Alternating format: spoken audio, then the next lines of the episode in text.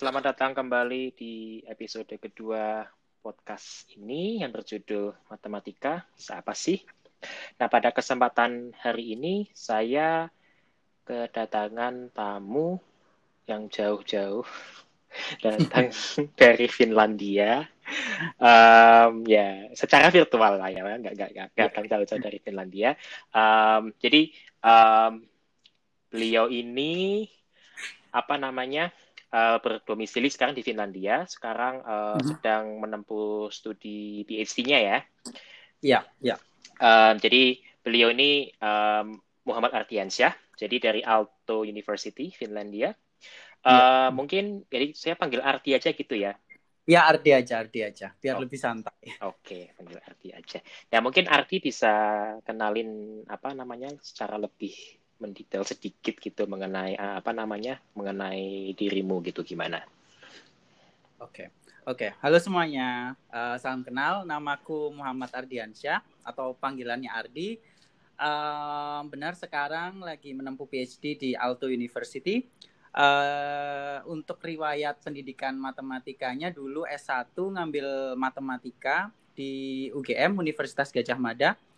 Um, spesialisasinya uh, aljabar abstrak, al aljabar lah. Kemudian uh, setelah itu lanjut master di uh, di Jerman di Rheinische Friedrich Wilhelm Universität Bonn atau University of Bonn buat gampangnya. Uh, kalau untuk masternya aku spesialisasinya di bidangnya namanya geometry and topology. Kemudian sekarang PhD-nya uh, uh, baru mulai tahun kemarin, akhir tahun kemarin dan bidangnya lebih ke applied algebra namanya.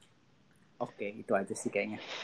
Ini serem banget ya namanya dari jadi S1-nya algebra abstrak, udah ada kata abstraknya. Yeah. Terus S2-nya ada geometri topologi.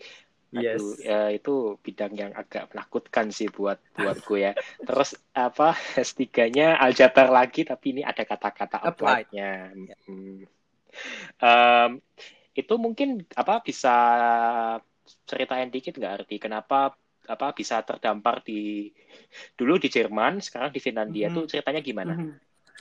Oke, okay, dulu itu awalnya kan oke okay, pas uh, skripsi kan ngambilnya aljabar nih. Aljabar uh, matematika murni yang abstrak sekali. Jadi bahas tentang struktur-struktur suatu himpunan gitulah kalau yang nggak tahu ya aljabar itu apa.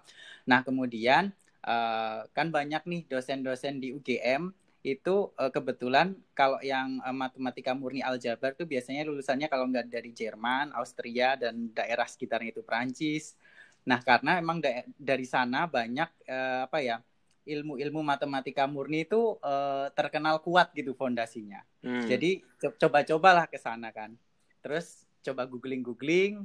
Aku sih sebenarnya nggak nggak terlalu idealis ya, maksudnya yang kayak harus matematik yang top atau gitu gimana. Tapi kebetulan pas saat itu ada buka nih uh, buka uh, University of Bonn itu lagi buka uh, application periodnya masih buka. Jadi kayak coba ah ternyata pas dibuka pas aku cari tahu semakin jauh tentang University of Bonn itu ternyata dia salah satu yang terbaik matematika di Jerman. Jadi ya ya hmm. mumpung nih patut dicoba. Terus ke uh, alasannya juga uh, di Bonn itu ada juga yang namanya Max Planck Institute dan hmm. di, di, itu kan salah satu lembaga riset yang udah punya nama ya dan yang matematik itu emang base-nya di Bonn. Jadi wah ini kalau memang keterima di situ mungkin nanti bisa dapat banyak experience nih, dapat ikut-ikut course di Max Planck dan lain sebagainya. Jadi itu kok bisa uh, ke Jermannya alasannya itu karena yang uh, udah terkenal nih untuk yang aljabarnya. Tujuan awalnya sih untuk untuk datang uh, masternya untuk aljabar nih tapi ya kebetulan se uh, uh, pas perjalanan melenceng sedikit ke geometri dan topologi.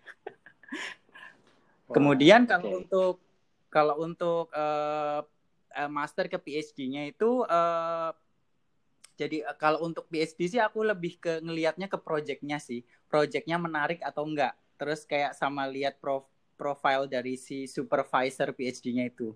Maksudnya orangnya publikasinya kayak exciting terus kayak interesting nggak jadi aku lebih ngejar ke situ nggak harus kayak aku ini harus PhD ke sini sini sini hmm. nah ternyata setelah master itu aku nih apply beberapa tempat yang aku uh, pikir apa ya uh, projectnya menarik nih. Nah salah satunya yang di Alto University ini karena dia uh, topiknya itu aplikasi aljabar ke biologi gitulah. Dan itu nggak nggak pernah kebayang sebelumnya kalau menurutku sih. Dan itu kayak setelah aku pelajari sejauh ini ya menarik juga. Ternyata bisa diaplikasikan ke biologi gitu. Oke, okay, menarik. Jadi um, agak melenceng sedikit di S2-nya ke yes. geometri topologi. Geometri. Jadi mm -hmm. buat yang nggak mm -hmm. tahu um, topologi di buat pendengar yang apa mas nggak apa familiar sama istilah topologi. Topologi itu um, apa ya cabang matematika yang um, apa um, tertarik uh, dengan bentuk gitu ya tertarik mm -hmm. dengan yes. mm -hmm. tertarik dengan mm -hmm. bentuk jadi um, karena saya juga nggak terlalu ini sih ya, nggak terlalu ya. bisa. Ya kasarannya gimana sih caranya kamu mm-hmm. bisa misalnya bisa membedakan donat sama bola itu beda nggak secara hmm. gitu? Yeah, ah, yeah, seperti yeah. itulah, mengklasifikasikan bentuk-bentuk. Ya intinya seperti itulah.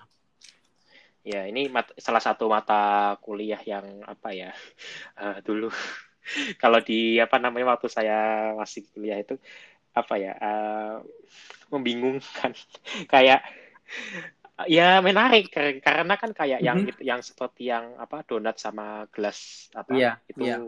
sama gitu ya mm-hmm. itu mhm. menarik gitu tapi um, agak agak abstrak kayak karena mungkin karena aku yeah. orangnya nggak terlalu bisa visual gitu jadi mm-hmm. uh, susah mm-hmm. kalau objeknya udah aneh-aneh itu tapi kebetulannya mm-hmm. untungnya nih uh, pas belajar geometri sama topologi itu kan uh, basicku S1 kan aljabar nih Hmm. Nah, pas belajar geometri sama topologi itu ternyata banyak pakai alat-alat yang dari aljabar. Ketika pas aku belajar itu jadi kayak oh sebenarnya alatnya udah tahu nih.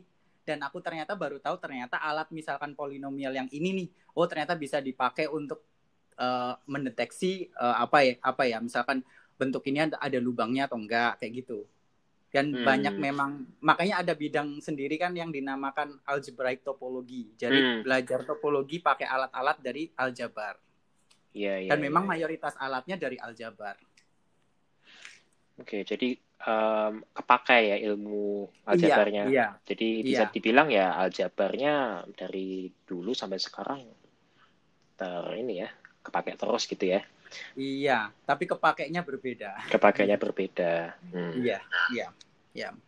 Terus bisa ke apa namanya? Tadi tadi di Finlandia itu sendiri sudah berapa tahun, Mas? Uh, baru mulai uh, eh, PhD-nya September tahun lalu. September uh, hampir tahun... satu tahun, ya. Oke, jadi sudah ya berarti hampir satu tahun betul betul betul. Ya. Nah, mm -hmm. di Finlandia gimana? Apa namanya? Betah nggak?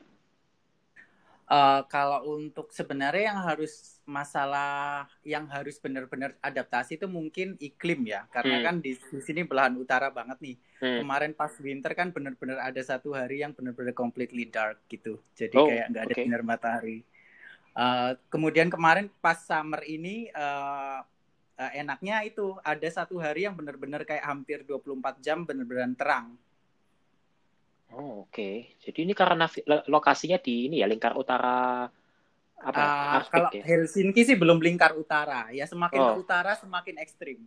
Oke, okay. Helsinki itu di masih selatan ya? Masih selatan ya, hmm. ya. Okay. Tapi intinya yang harus diadaptasi utama yaitu masalah cuaca. Kalau pas musim dingin, wah dinginnya minta ampun. Kemudian apalagi ya bahasa uh, kalau yang S2 kemarin kan bahasa Jerman ini uh, kan masih mirip-mirip nih sama kayak bahasa bahasa Inggris. Jadi hmm. ada beberapa kata yang sound similar sama kita. Jadi kan belajarnya gampang. Nah, di sini kalau pas bahasa Finland ini bahas, bahasanya kan uh, apa ya? Dia itu nggak ada dia uh, kayak bukan tergolong dengan rumpun bahasa yang sama dengan bahasa-bahasa orang Eropa Barat. Jadi dia kelompok bahasa sendiri, kosakatanya berbeda sama sekali, jadi ya kayak harus kayak belajar ulang lagi gitu. Oh, ini jadi belajarnya sambil ini ya, apa learning by doing ya atau ada iya. kelasnya? Iya, karena uh, gini intinya uh, uh, belajar bahasa itu sebenarnya untuk memudahkan aku juga sih. Maksudnya kalau misalnya ke supermarket kan nggak perlu buka nggak perlu buka nggak perlu buka Google Translate dan lain sebagainya. Misalkan terus kalau orang ngobrol sama orang di supermarket at least aku ngerti what they're talking about right? Hmm. jadi untuk memudahkan hidupku sendiri sih. Maksudnya uh, dan untuk paham kayak misalkan budaya di sini tuh kayak gimana yaitu cara terbaiknya ya belajar bahasa kalau menurutku. Betul betul betul tapi sejauh ini belajar bahasa baru apa apakah ada kendala gitu atau buat arti atau maksudnya kan ini bahasa yang agak tidak ini ya tidak apa yeah. mainstream gitu ya bahasa Finlandia mm -hmm, yeah. mm -hmm, mm -hmm. Uh, mungkin lebih ke niatnya kita aja sih. Maksudnya kamu memang niat untuk menguasai bahasa ini atau enggak?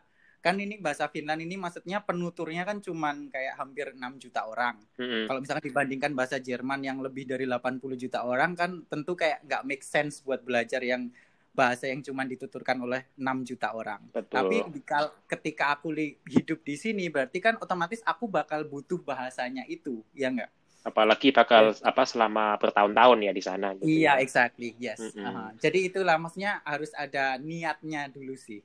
Kalau untuk masalah tingkat kesulitannya itu nanti ya sambil jalan aja. Tapi yang penting harus punya niatnya untuk belajar bahasanya itu dulu sih yang penting. Oke, okay, oke. Okay. Wah, keren, keren. Oke, okay, um, mungkin kita lanjut ke pertanyaan selanjutnya ya. Jadi um, mm -hmm. aku mau nanya nih buat Arti kenapa sih um, suka sama matematika dan lebih spesifik lagi kenapa memilih untuk melanjutkan studi PhD ya di bidang matematika gitu. Um, kenapa suka matematika ya? Interesting question. Uh, kayak uh, kayaknya aku dulu suka matematika itu ya tiba-tiba aja gitu. Hmm. Gini, analoginya kayaknya aku tuh suka matematika karena kayak belajar matematika itu kayak main per, sebagai peran detektif gitu nggak sih? Kita pengen menyelesaikan satu kasus, kita harus cari nih petunjuknya di mana aja.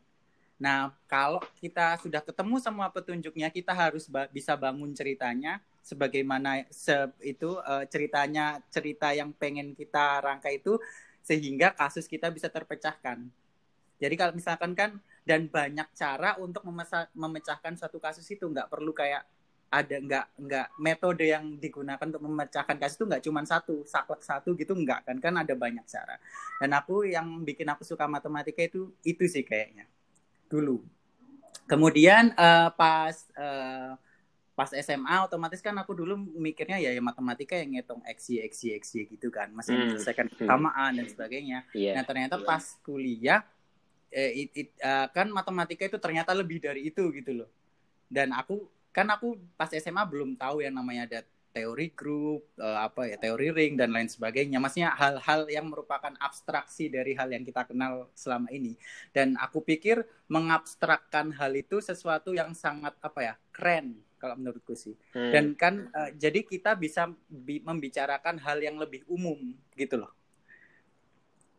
Ya, ini berarti uh, memang apa jiwanya jiwa-jiwa ini ya apa namanya cocok gitu kerja di aljabar dan karena suka iya. suka ya, memperumum tapi dulu, gitu. Tapi tapi dulu pas S1 itu aku belum tahu kalau misalkan oh aku mau PhD ke aljabar kayak gini hmm. aku, aku masih belum tahu. Hmm. Jadi masih sempit matematikanya. Aku taunya ya kebetulan dulu S1-nya kan uh, tentang aljabar itu apa ya dulu. Uh, jadi pas deskripsinya itu um, bahas suatu fungsi nih, fungsi aku ngasih uh, kondisi gimana uh, fungsi ini agar jadi suatu memenuhi suatu sifat gitulah intinya. Hmm. Nah, itu kan sebenarnya uh, uh, abstrak sekali ya. Betul. Nah, uh, lama kelamaan aku tuh sebenarnya juga mikir sebenarnya aljabar itu uh, uh, aplikasinya kayak gimana toh yang di real life-nya benar-benar di real, di real life-nya. Makanya kemudian pas S2 itu kan awalnya aku niatnya pas master mau ngambil aljabar nih representation theory. Hmm. nah ternyata pas di sana itu kebetulan course-nya nggak nggak ditawarkan pas aku pas tahun pertama aku di sana. Nah aku harus cari cara nih kira-kira mau belajar apa. Terus aku aku, aku mulai kepikiran kayak uh, kira-kira topik apa yang masih nyambung sama algebra al, al, aljabar karena aku punya uh, apa uh, foundationnya. Tapi uh, yang mungkin bisa juga uh, kelihatan application di real life-nya gitu. Terus kemudian itu akhirnya belajar geometri karena bendanya lebih real nih ada visualnya. Nah kemudian lama kelamaan pas mas akhir master tuh jadi kepikiran lagi kayak ada yang aplikasi yang lebih real lagi nggak ya? Tapi tetap maksudnya tetap teoritis aljabar tapi dan masih memungkinkan kita untuk langsung diaplikasikan ke kehidupan nyata gitu. Akhirnya uh, itu ceritanya kok bisa PhD-nya uh, eh, apa ya uh, kecantol di applied algebra. Hmm. biologi ini. Tapi memang ini ya apa namanya um, buat memutuskan untuk PhD itu bukan suatu pilihan yang mudah ya buat enggak, enggak buat ini enggak. ya hmm, buat arti enggak. dan uh, proses uh, jadi aku kan apply-nya itu kayak kayak apply lowongan kerja gitu kan ada orang ada kayak profesor uh, posting job vacancy buat hmm. PhD di beberapa website terus kayak aku apply dan itu kan aku juga harus baca maksudnya projectnya itu kira-kira menarik enggak kira-kira bekal backgroundku uh, apa ya uh, mumpuni enggak gitu kan intinya kan Nah, yang menariknya aku ini kan backgroundku geometri. Hmm. Geometri and topology, tapi yang di uh, yang buat PhD-nya ini kan uh, applied algebra ke biologi. Aku aku nggak pernah dengar tentang ini sebelumnya. Nah, uh, alasan uh, profesorku menerimaku uh, uh, untuk join di grup risetnya di sini sebagai PhD student itu katanya setelah aku diterima nih aku kan tanya-tanya Nah katanya uh, kan aku punya background geometri dan topologi mungkin dengan background geometriku aku bisa ngasih kontrib insight yang beda gitu hmm. daripada orang-orang di grup sini yang kan toolnya bukan dari geometri nih. Mungkin aku bisa kasih insight beda sama terhadap masalah riset yang sedang dikerjakan dari sisi point of view orang geometri gitu. Oh, oke, okay. iya benar juga sih aku gitu. Oke, jadi memang ini sih betul ya apa sekarang ini matematika nih kayak kayak ya nyambung semua gitu ya. Jadi um, kita nggak kita nggak bisa bilang oh bidang bidang satu bidang ini sama bidang yang lain itu berbeda karena di yeah. kemudian hari nggak hmm. ada alasan untuk kedua bidang ini ternyata bisa yeah. menyatu gitu ya. Iya, yeah. iya. Makanya salah satu uh, yang aku suka di Finland sama di Jerman itu mereka nggak terlalu mengkotak-kotakkan apa ya oh aku ini orang aljabar wah aku belajarnya aljabar doang nih aku nggak hmm. mau belajar analitis nah di sini kan kadang oke okay, misalkan di orang di research groupku nih kadang satu hari satu minggu mereka belajar statistik kadang tiba-tiba harus belajar misalkan apa ya tentang kombinatorik karena mereka butuh itu. Jadi intinya itu kita harus open terhadap apa ya kita nggak tahu ini problem ini bakal diselesaikan dengan tools yang mana. Jadi kita juga harus buka pikiran kalau mungkin aja kita harus belajar ilmu apa cabang-cabang yang lain buat menyelesaikan problem yang kita hadapin itu. Betul betul. Ya saya setuju sih mas. Soalnya di sini itu um, makin ke sini saya uh, saya lihat itu memang apa ya ya untuk menyelesaikan suatu masalah nggak bisa dari satu bidang aja gitu ya. Mm-hmm.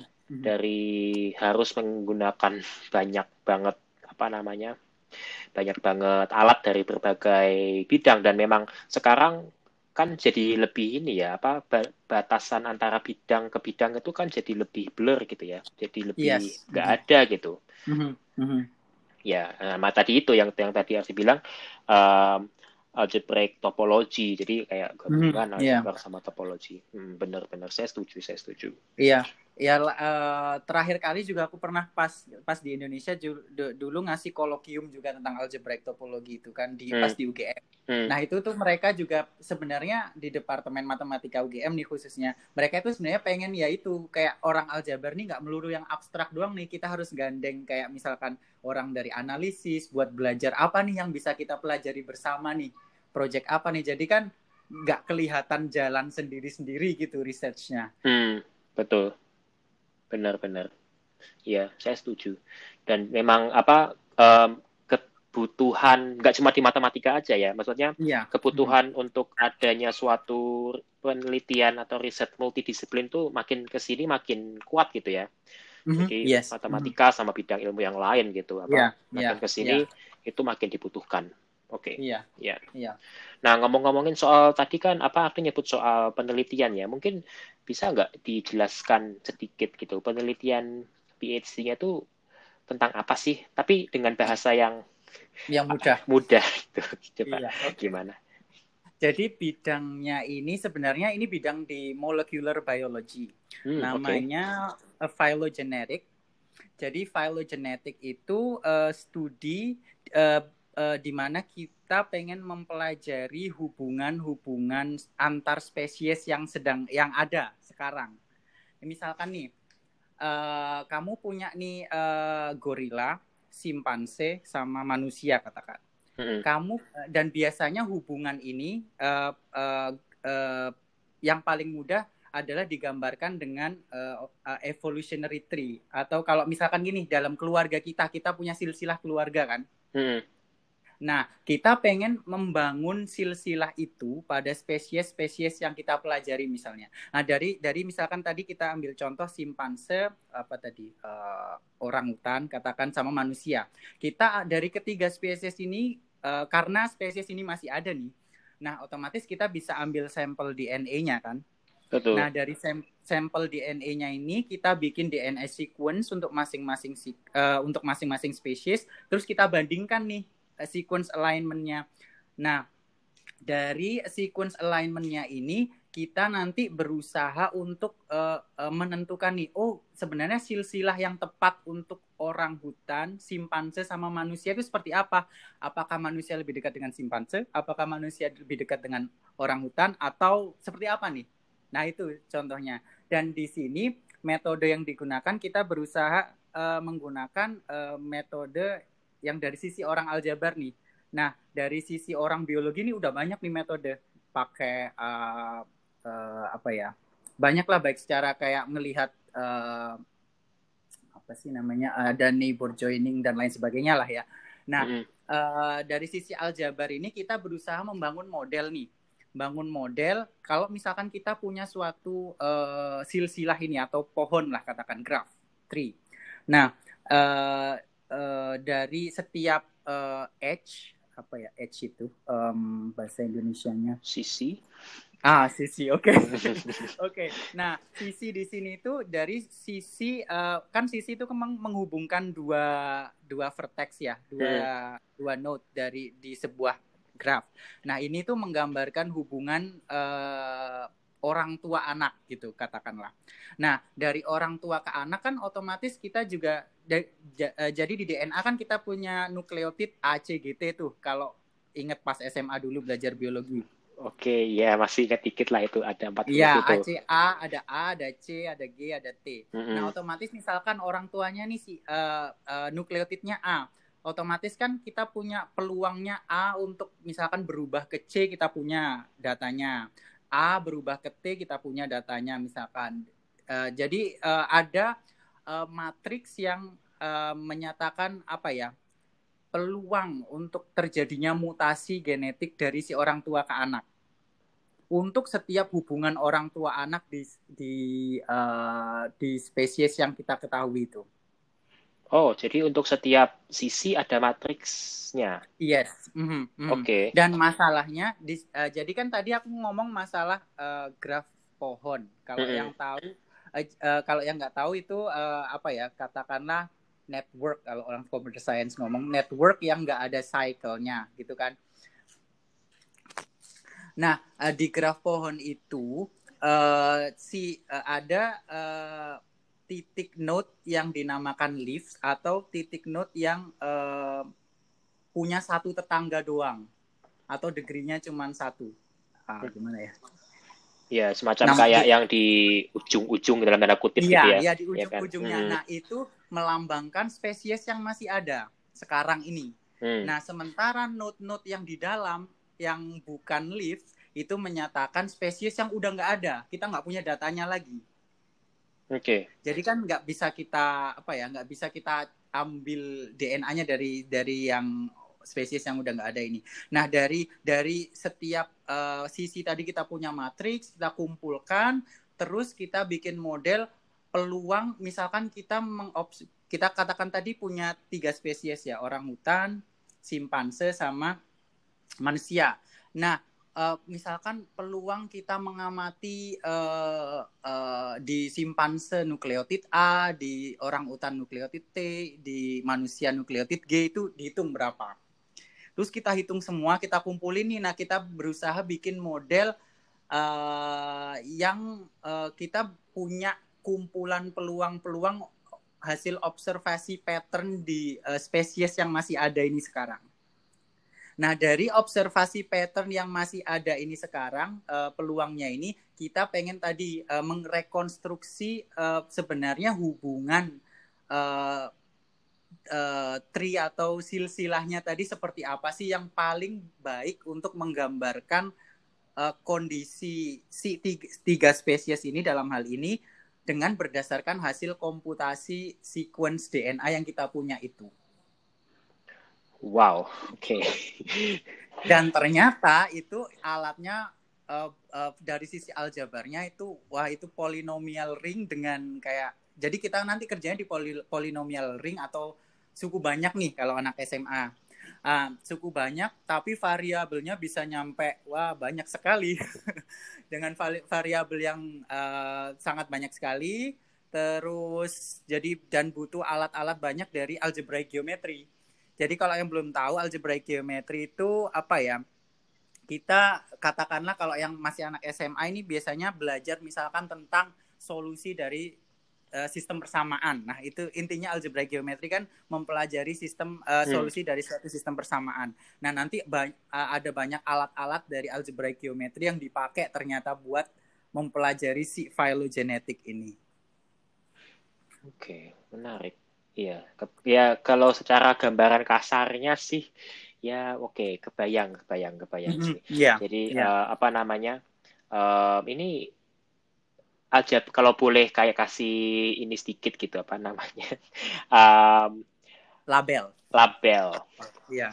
Um, matematik apa ya tadi kan ya tadi kan artinya but apa pakai polinomial ring gitu ya jadi ya. kayak hmm. seberapa hmm. besar sih ininya um, seberapa besar apa variabelnya berarti ya variabel hmm. yang dikerjain di di uh, itu tergantung itu tergantung jumlah taksa yang masih jumlah spesies yang kita amati otomatis makin besar hmm spesies yang kita amati jumlahnya otomatis variabelnya semakin banyak.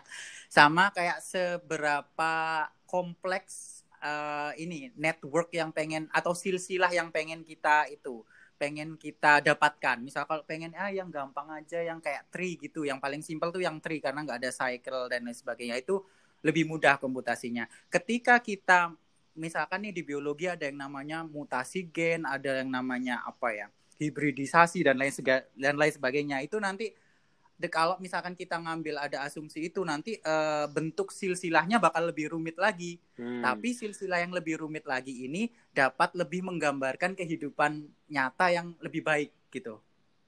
Oke, jadi ya mau karena kan mau lebih ya. apa nyata ya lebih rumit nantinya ya Iya harus kan kan ada costnya juga ada, kan. Maksudnya betul. kita pengen kalau pengen yang gambaran yang lebih baik ya itu cost yang harus kita bayar hmm. dan komputasinya pun jadi lebih susah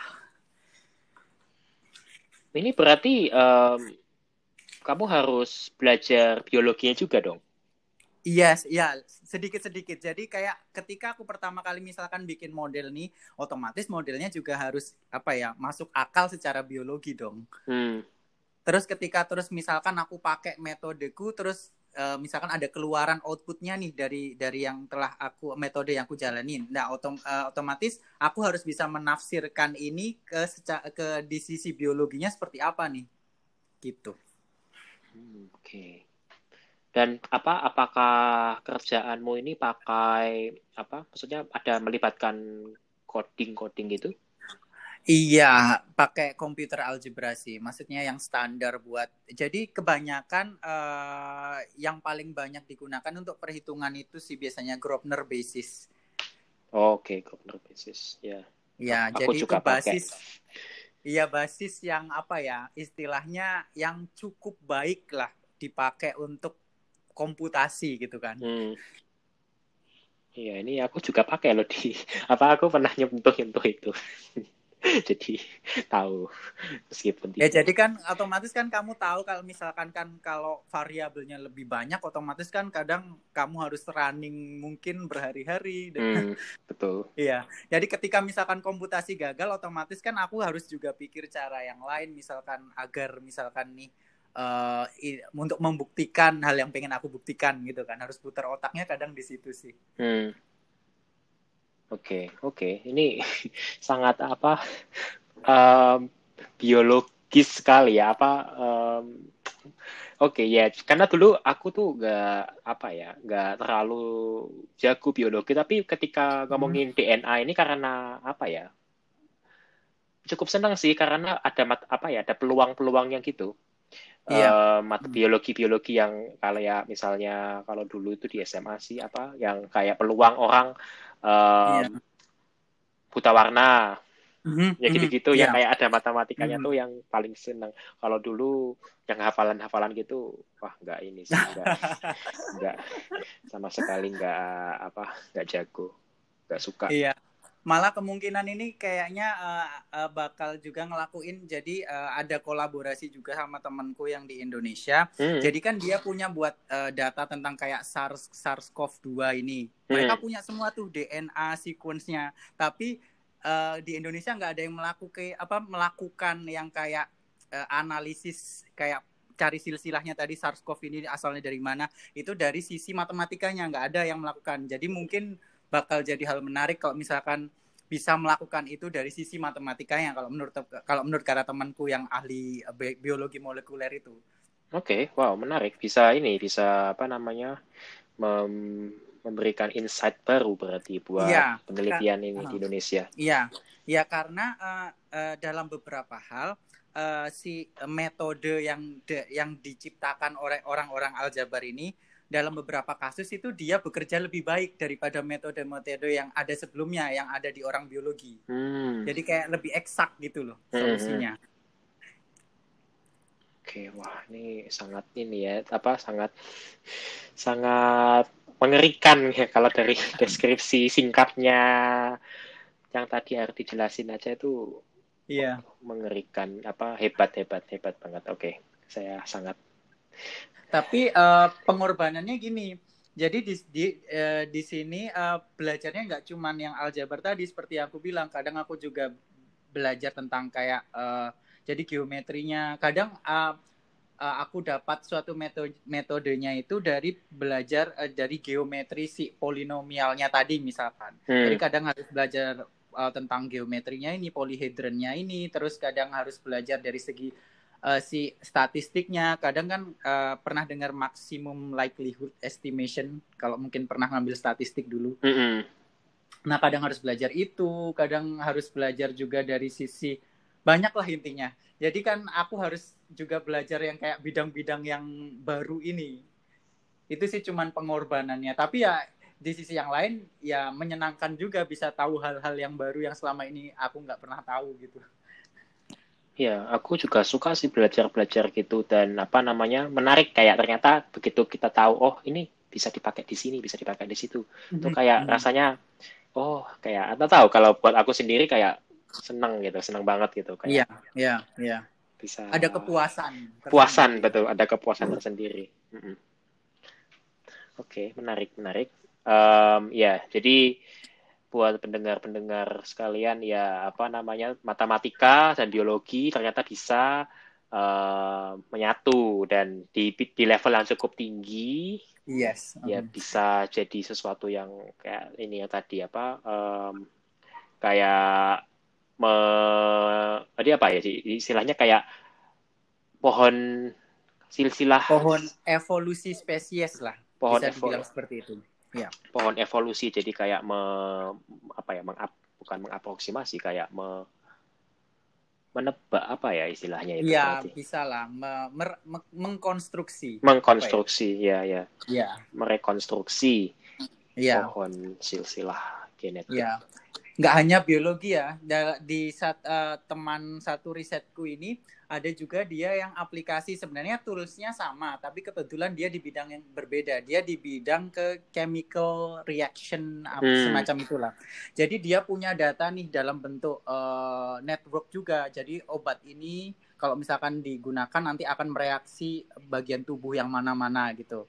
Nah dia itu men- melakukan penelitian yang ada hubungannya dengan SARS-CoV-2 ini untuk menentukan kayak sebenarnya obat yang bisa ngaruh itu apa. Tapi dia mengerjakannya nggak pakai eksperimen kayak orang kayak farmasi atau sebagainya. Dia purely dari sisi aljabar.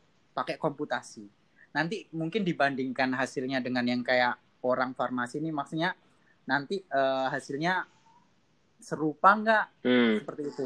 Da jadi dia bekalnya cuma kayak network kayak uh, obat ini nanti bakal uh, mempengaruhi uh, misalkan mempengaruhi kerja, mempengaruhi zat ini. Tapi kalau zat ini nanti bisa mempengaruhi zat ini. Jadi kayak ada hubungan kausalitas gitu. Hmm, kausalitas ya nah, ya. Iya.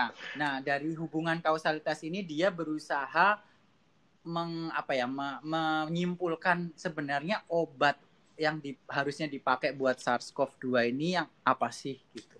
Hmm. Dari purely mathematics side. Wow, oke. Okay. Mengerikan. Sangat berbeda dengan yang aku lakukan. Oke, okay, mengerikan. Um, ya, yeah, ini apa namanya? Uh, memang sih apa namanya? Ketika aku dengar tadi penjelasannya juga, wow, ternyata oke okay, apa namanya hal-hal semacam graf terus kayak mm -hmm. meng, apa me, kayak ada di setiap sisi ada matriksnya itu kan sesuatu yeah. yang kayak yeah. apa ya um, kreatif gitu ya terus bisa iya. dibilang yeah. kreatif dan ternyata ya bisa aja gitu kenapa enggak gitu yeah. terus dipakai di di sequencing DNA ini gitu-gitu ya yeah. mungkin itu kayak uh, kalau aku melihatnya sih jadi uh, different point of view nggak sih kalau misalkan hmm. selama ini kita tahu kan graf itu titik sama garis Betul. Dan kadang kan kalau orang yang pernah belajar graf teori kan ada namanya matriks apa itu adjacency atau apa itu. Nah itu kan sebenarnya kayak uh, matriks ini tuh sebenarnya mengcapture bentuk si grafnya itu seperti apa gitu kasarannya kan. Mm -hmm. Jadi itu cuma sekedar different point of view aja nih. Kadang memang different point of view ini bisa memberikan gambaran yang lebih baik yang tergantung yang kita butuhkan juga sih sebenarnya. Betul, betul. Oke, menarik.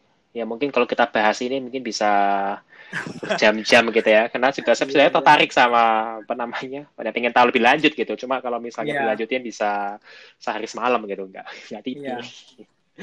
Oke, okay. uh, mungkin um, pertanyaan terakhir ya dari dariku ya. Um, hmm. Kayak ya mengenai kehidupan di sana gitu ya. Kayak sehari-hari kesibukan kesibukanmu kayak gimana sih gitu? Wah, waduh, sehari-hari ya.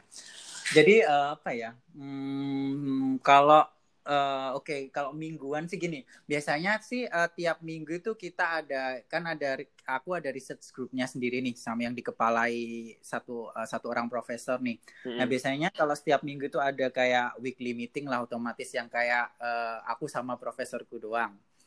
Terus ada juga yang grup grup uh, apa ya research group meeting weekly juga. Jadi kayak yang kayak apa ya satu grup riset besar itu uh, saling diskusi lah hasil kita selama satu minggu ini apa. Terus kadang juga ad, uh, di grup risetku tuh ada yang kayak book reading club gitulah. Jadi kalau misalkan nih term ini atau kayak bulan-bulan ini kita lagi tertarik, oh pengen belajar yang namanya non-linear algebra Oke, kita cari buku yang bagus, kita bedah sama-sama. Setiap minggu satu orang gantian kayak cerita tentang apa yang telah mereka baca gitu. Ada yang namanya book reading club itu. Biar apa ya? Uh, untuk memperkaya wawasan lah katanya gitu. Hmm. Terus selain itu sih um, paling ya di depan laptop baca sambil baca apa ya literatur terus sambil kalau nggak gitu ya komputasi ya ya itulah. Ya cuman butuh laptop terus uh, kertas pulpen koneksi internet. Udah itu aja kayaknya. Ya sepertinya sem apa ya matematikawan matematikawan yang kerjanya di bidang-bidang seperti ini memang butuhnya ya sebenarnya simpel gitu ya. Iya. Kertas pulpen ya info, mm -hmm. um, internet lah. Ini opsional ya. Iya. Ini opsional. Tapi apa namanya biasanya kalau misalnya butuh ngoding-ngoding gitu memang butuh ini sih internet komputer gitu ya. Iya. Kalau iya, yang benar-benar iya. matematikanya yang sudah tingkatannya yang apa sangat abstrak gitu yang ada komputasinya sama komputer ya itu benar-benar cuma butuh kertas sama iya. pensil gitu ya. Iya. Oke. Okay. Kalau misalnya kesibukan yang non matematiknya gimana? Apa ya? Hmm, aku sih biasanya suka kan di Finland ini kan alam tuh deket banget nih. Maksudnya Hmm. hutan di mana-mana. Ini kan salah satu negara di Europe yang dengan hutan eh, dengan hutan terlebat kalau nggak salah 70 sekian persen wilayahnya itu masih hutan Hmm. lebih kalau nggak salah. Nah itu karena dan rumahku deket hutan biasanya aku sih suka kayak ya jalan ke hutan gitu kalau lagi bosen gitu-gitu aja sih paling ke pantai. Kan di sini kan kepulauan nih banyak pantai-pantai deket rumah. Jadi ya cuman gitu aja sih kalau bosen biasanya. Eh, sama apa ya? Ya paling belajar bahasa Finnish itu tadi. Terus ya itu aja sih sekarang. Belum Hmm. ada kesibukan yang lain maksudnya. Tapi emang enak ya tinggal di emang tadi apa di Finlandia nih. Kayaknya alamnya masih masih iya. seger gitu ya, udaranya Ah, masih beda seger. sama ya beda dengan kayak Eropa Barat misalkan di Hmm. Prancis atau di London tuh beda banget di sini ibu kotanya aja kayak parks are everywhere gitu Hmm. Oke. Pengen sih ke Helsinki, nggak ke belum kebayang sekarang Helsinki itu kotanya seperti apa. Tapi apa namanya? Yang terkenal di Helsinki apa sih? eh itu Helsinki Cathedral eh, yang kayak eh, gereja warna putih yang kayak gaya ortodoks atau Lutheran ya kayak eh, Eastern European style gitulah Oh, oke. Mungkin Ya, pernah lihat kan dia- somewhere. Mm-mm. Iya, iya. Eh, terus eh, karena dia kan banyak influence dari Rusia nih, jadi kan banyak yang sedikit arsitekturnya ke influence dari Rusia sana. Oke. Helsinki. Sama sama Aurora. Oh iya betul. Dari sana bisa lihat ini atau harus ke utara? Eh, Oke. harus kayak beberapa jam gitu keluar dari Helsinki. Kalau di kotanya nggak kelihatan. Hmm. Tapi bisa ya, maksudnya em, apa apa arti pernah lihat nggak? Belum, aku belum. Kemarin winter eh, masih sibuk nih, jadi belum sempet kesampaian ke agak wilayah yang agak utara. Harus winter ya kalau mau terbang apa lihat Iya, aurora mus- itu. Musimnya sih musim banyak-banyaknya itu winter. Hmm. Kan ada musimnya sendiri nih si aurora ini. Ya ya ya. Di sana lagi summer sekarang ya. Kalau di sini kan lagi Ya. winter sekarang. Oh, Oke. Kalau makanan sendiri gimana? Apa namanya? em, bisa nggak menyesuaikan gitu? Eh, makanan sih sama aja ya kalau aku menilai dari misalkan yang kayak di Jerman kemarin. Tapi kalau dibandingin sama Jerman di sini lebih apa ya? Lebih hambar lagi kalau kalau Jerman kemarin kan masih ada kayak influence dari kayak beberapa makanan masih ada influence dari Mediterranean yang kayak yang really good, you know. Hmm. Dan di sini kan utara banget jadi kayak agak hambar. Tapi bagusnya di sini di sini kayak makanan Asia lebih kayak di mana-mana kalau dibanding sama di Jerman kemarin loh ya. Jadi kalau misalkan kangen makanan Asia tinggal ngesot aja ke misalkan ke restoran yang deket sini ada mesti. Oh, agak ini ya, apa, em, surprising itu buat aku. Karena aku nggak menganggap Finlandia itu identik sama, maksudnya banyak, banyak makanan Asia nih karena banyak orang Asia kah atau gimana? Um, Oke, eh, eh, eh, for the fact ya di di sini itu ya makanan yang Asia yang paling terkenal sushi. Hmm. Um, kayak kayaknya karena di sini orangnya eh, negara Finlandia ini ada hubungan baik sama Jepang dan bahasanya pun mereka logatnya kedengeran sama kalau sama bahasa Jepang. Hmm. Kalau kamu nggak ngelihat orangnya nih, kalau ada orang Finland ngomong itu bakal kedengeran hampir sama kayak orang Jepang. Dan Oh, oke. itu mungkin makanya di sini banyak juga orang Jepang dan itu yang mengakibatkan mungkin banyak restoran sushi di sini. Hmm. Itu yang aku tahu sih, tapi nggak tahu, nggak tahu lagi deh. Aku kira karena Jerman itu kota apa negara yang memang apa ya besar gitu ya, maksudnya memang kaya kan kuat gitu kan. Jadi ya lebih banyak variasi makanannya. Jadi aku kaget tadi ketika kamu bilang makanan Asia di Finlandia itu lebih Banyak. Iya. banyak, iya. Sushi lebih tepatnya. Sushi karena Jepang gitu ya. Iya, iya, iya. Tapi kalau harga sendiri, Kalau untuk eh, cost of living di sini hitungannya termasuk mahal kalau dibandingkan Jerman atau Perancis mungkin. Di sini hitungannya mahal. Negara-negara Skandinavia atau Nordik ini hitungannya cukup mahal kalau untuk harga misalkan groceries di supermarket itu. hmm. Tapi dibandingin sama ada lebih mahal lagi nggak dari Finlandia? Sepertinya Uh, Iceland itu lebih mahal ya. Norway sama Iceland tuh lebih mahal. Hmm. Zurich juga lebih mahal. Kayaknya itu doang yang lebih mahal. Atau uh, probably Singapore is way more expensive. Oh, oke. I don't know. Iya, iya, iya. Kalau makanan sendiri gimana? Makanan sama nggak? Um, sama, ta- uh, gimana ya? Tapi kalau menurutku nih ya, kalau misalkan dibandingin dengan misalkan penghasilan orang sini nih, kalau untuk makanan dengan harga segitu ya mungkin it's proportional sama gaji mereka gitu. Hmm. Tapi kalau dengan makan harga segini, misalkan kamu bawa ke Jerman ya, ya mahal jatuhnya. Mungkin kayak gitu sih. Karena kan di sini kan uh, apa ya uh, pendapatan per kapitanya juga mungkin lebih tinggi. Kalau aku ngelihatnya sih. Hmm, oke, oke. Dan pajaknya di sini juga tinggi sekali. Iya, Pak. Nah, Aku pernah dengar sih kalau masalah pajak gitu. Tapi apa pendidikan juga salah satu hal yang ini kan bagus banget kan di Finlandia ya. Iya, itu yang terkenalnya ya di pendidikan dasar dan menengahnya. Hmm. banyak orang bilang seperti itu tapi kan aku belum pernah mengalami sendiri misalkan kan anakku ini masih kecil kan masih dua tahun jadi aku Belum ini masih ya. belum tahu Hmm. belum mengalami kayak seberapa bagusnya di sini tapi banyak orang Indonesia yang bilang yang di sini sih memang bagus sekali Jadi nanti bisa ada kesempatan Mas nanti apa? Berarti kan kamu masih berapa tahun lagi di sana? Tiga. ya at least three probably Jadi mungkin apa namanya bisa mengalami ini dong apa namanya sempat nyekolahin anak ke TK. Iya, iya, iya.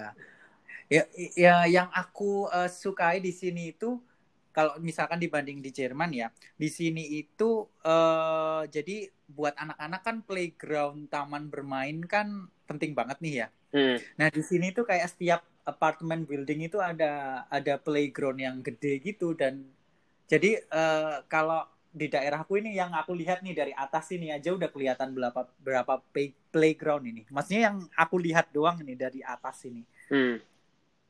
Banyak banget ya. Dan ah, dari situ aja mungkin kayak mereka pay attention, pay so much attention buat anak-anak main gitu aja. Itu dari segi playground doang. Kalau misalkan Hmm. dibandingin sama yang Jerman dulu nggak sebanyak ini.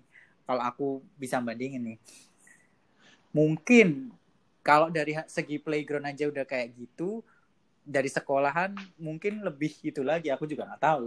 Iya, masalah hal-hal seperti playground aja diperhatikan Iya. secara serius gitu, apalagi nanti kalau Iya. udah kalau udah sekolah gitu ya. Iya, iya, iya, iya.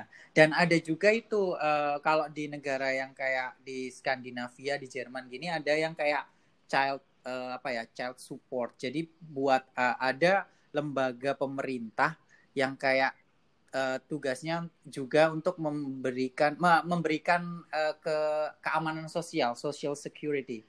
Jadi misalnya nih untuk anak-anak negara itu juga harus juga harus ada untuk memastikan bahwa mereka itu bisa hi- hidup dan tumbuh dengan layak. Jadi uh, setiap bulan itu setiap anak dapat ya kayak allowance gitulah. Mungkin allowance uang allowance bulan ini bisa dipakai untuk misalkan uh, kalau misalkan orang tuanya berpenghasilan kurang ya mungkin ini bisa buat tambahan buat beli kebutuhan anaknya. Jadi anaknya bisa gimana ya? Uh, have a normal life gitulah intinya. Yang layak. Oh, jadi semua anak dapat allowance ya dari pemerintah. semua anak.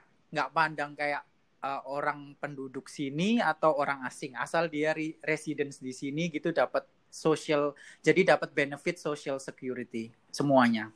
Tanpa pandang kayak kamu orang kayak orang Indonesia orang mana. Asal kamu res, uh, punya residence di sini dapat